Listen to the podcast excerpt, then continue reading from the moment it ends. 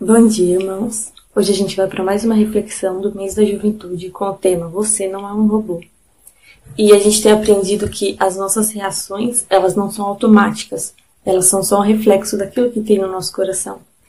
E daí nós já vimos sobre tristeza, sobre vícios, e agora a gente vai falar sobre orgulho. E o orgulho ele se manifesta agindo ou reagindo a diferentes situações. Imagine que a Netflix lançou um filme, ficou muito famoso, é, ficou no top 10 ali, e o ator, ele é um ator novo, é o primeiro filme que ele faz, mas ele é igualzinho você. Tem a mesma cor de cabelo, a mesma cor de pele, o mesmo formato do olho, do nariz, da boca, sabe? Igualzinho. E daí você tá algum dia num lugar público e uma pessoa te confunde com esse ator, e daí todo mundo vai na onda dessa pessoa e começa a tirar foto, querer tirar foto com você. Qual seria a sua reação? Você ia falar que você não é esse ator mesmo ou você ia querer ter aqueles cinco minutinhos de glória? A Bíblia vai mostrar duas situações diferentes pra gente, onde as pessoas foram confundidas com um Deus. Elas foram literalmente endeusadas. E elas agiram de diferentes situações. Então vamos ver como é que elas agiram. A primeira em Atos 12, o versículo 21 a 23. O capítulo 12 vai falar que esse Herodes matou Tiago, mandou prender Pedro e Deus soltou Pedro da prisão através de um anjo. E agora ele vai para um lugar oferecer homenagens em honra a César, porque ele governava a Judéia sob o domínio do imperador romano. E daí o capítulo 12, o versículo 21 e 20 a 23, fala assim: No dia marcado, Herodes, vestindo seus trajes reais, sentou-se em seu trono e fez um discurso ao povo. Eles começaram a gritar: É a voz de Deus e não de homem. Visto que Herodes não glorificou a Deus, imediatamente um anjo do Senhor feriu e ele morreu comido por vermes. Esse relato de Lucas, ele é atestado também por um historiador que não era cristão, mas ele falou sobre esse episódio de Herodes. Ele fala que Herodes foi a Cesareia oferecer um, uma homenagem a César e no segundo dia Herodes vestiu um traje de prata. E quando ele saiu no sol, a luz do sol bateu nesse traje e refletiu. E daí todo o povo viu essa pessoa brilhando. E daí as pessoas falaram o seguinte: se até aqui nós te temíamos como a um homem, todavia daqui em diante concordamos que tu és mais do que mortal em teu ser. E Flávio Josefo, que é esse historiador, continua falando que Herodes não repreendeu a bajulação do povo e imediatamente uma dor veio no abdômen dele e ele foi carregado até o palácio e com muita dor cinco dias depois ele morreu. Isso concorda com o relato de Lucas de que ele morreu porque ele não reagiu ao que o povo falava. Lucas fala que foi porque ele não glorificou a Deus. Herodes ele não fez nada, ele viu as pessoas falando que ele era alguém que ele não era e resolveu não fazer nada. Tem aquele famoso ditado, né? Quem cala consente. Isso não é uma verdade absoluta, mas nesse contexto isso se aplicou. Herodes ele não fez nada e deixou as pessoas confundirem ele com Deus. E Deus o feriu, Deus chegou a matá-lo porque Deus não divide a glória dele com ninguém. O outro relato de uma pessoa que foi confundida com Deus, duas pessoas na verdade, foram de Paulo e Barnabé, e está lá em Atos capítulo 14. Esse capítulo vai falar das viagens que os apóstolos estavam fazendo. Eles viajavam faziam a pregação do evangelho e faziam milagres. Por onde eles iam, os milagres atestavam a mensagem que eles estavam pregando. O versículo 8 a 13 vai falar o seguinte: em Listra havia um homem paralítico dos pés, aleijado desde o nascimento, que vivia ali sentado e nunca tinha andado. Ele ouvira Paulo falar. Quando Paulo olhou diretamente para ele e viu que o homem tinha fé para ser curado, disse em alta voz: Levante-se, fique em pé. Com isso, o homem deu um salto e começou a andar. Ao ver o que Paulo fizera, a multidão começou a gritar em língua licaônica. Os deuses desceram até nós em forma humana. A Barnabé chamavam Zeus e a Paulo Hermes, porque era ele quem trazia a palavra. O sacerdote Zeus, cujo templo ficava diante da cidade, trouxe bois e coroas de flores à porta da cidade. porque ele e a multidão queriam oferecer-lhe sacrifício.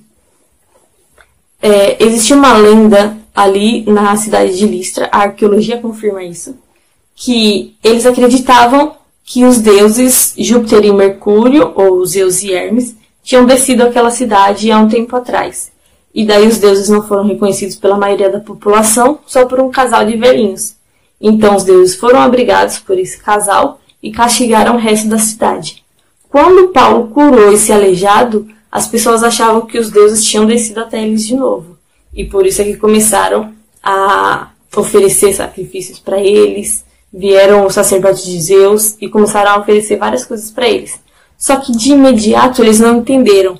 Talvez é porque a Bíblia faz questão de falar isso, que o povo começou a falar em língua licaônica, que é a língua nativa deles, né?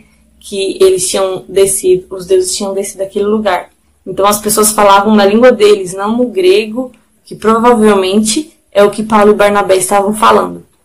Então eles não reconheceram o idioma nativo, mas depois, assim que eles entenderam o que estava acontecendo, eles ficaram revoltados. Os versículos seguintes, a partir do versículo 14, vai falar isso. Ouvindo isso, os apóstolos Barnabé e Paulo rasgaram as roupas e correram para o meio da multidão, gritando: Homens, por que vocês estão fazendo isso? Nós também somos humanos como vocês. Estamos trazendo boas novas para vocês, dizendo-lhes que se afastem dessas coisas vãs e se voltem para o Deus vivo que fez o céu, a terra, o mar e tudo o que neles há. Então, Barnabé e Paulo, eles ficaram indignados com essa situação e eles começaram a falar sobre Deus. E a Bíblia traz um versículo 14 falando que os apóstolos Paulo e Barnabé fizeram isso. Barnabé a gente sabe que não era um apóstolo como um dos doze, né, do cargo oficial, mas a gente tem que entender que essa palavra ela pode ser traduzida por mensageiro ou enviado. E Paulo e Barnabé eles mostraram que realmente eram mensageiros ou enviados de Deus, porque eles não aceitaram receber é, homenagens, receber algo que devia ser feito somente para Deus. Então eles começaram a pregar ali para a multidão e falar do verdadeiro Deus que, que ele tem feito, né? Como a gente vai aplicar isso na, na nossa vida? Você pode pensar, ah, nunca, ninguém vai me confundir com Deus. Então, esses exemplos aí que você usou foi muito exagero, foi algo que realmente não vai acontecer. Provavelmente ninguém nunca vai mesmo te confundir com Deus. Mas o que é que você faz? Qual é a sua reação quando alguém atribui a você algo que pertence a Deus? A gente vê que nessas situações aqui foram pessoas incrédulas que confundiram é, a Herodes ou Paulo e Barnabé com Deus. E as pessoas do mundo, as pessoas que não são cristãs, elas podem achar que algo é atribuído à nossa capacidade, mas é algo que veio realmente de Deus. Por exemplo, um dom, um fruto do Espírito, as pessoas podem falar: nossa, como você é bom, como você tem essa habilidade, essa capacidade, sendo que foi algo que Deus nos deu. E daí qual é a sua reação diante disso? Você fica calado como Herodes e deixa as pessoas falarem?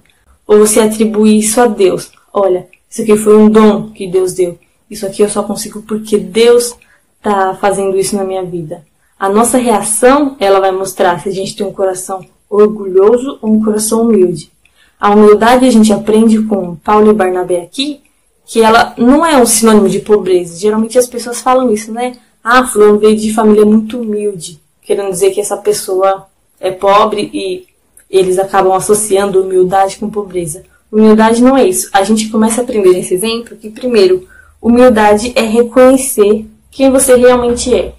Paulo e Barnabé, eles falam ali no versículo 14: Homens, por que vocês estão fazendo isso? Nós também somos humanos como vocês. Humildade é perceber quem a gente é, as nossas limitações, aquilo que a gente não consegue fazer. E humildade também é reconhecer quem Deus é, reconhecer a grandeza de Deus.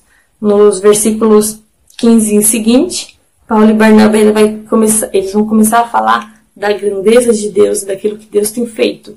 Eles vão falar que Deus teve paciência com a humanidade que Deus derramou chuva sobre toda a humanidade para ajudar eles nas colheitas. Então eles vão começar a pregar sobre a bondade de Deus. E a gente aprende que diferente do orgulho de Herodes que ficou calado, quis receber toda a glória do povo ali, a humildade ela significa reconhecer quem eu sou e reconhecer quem Deus é.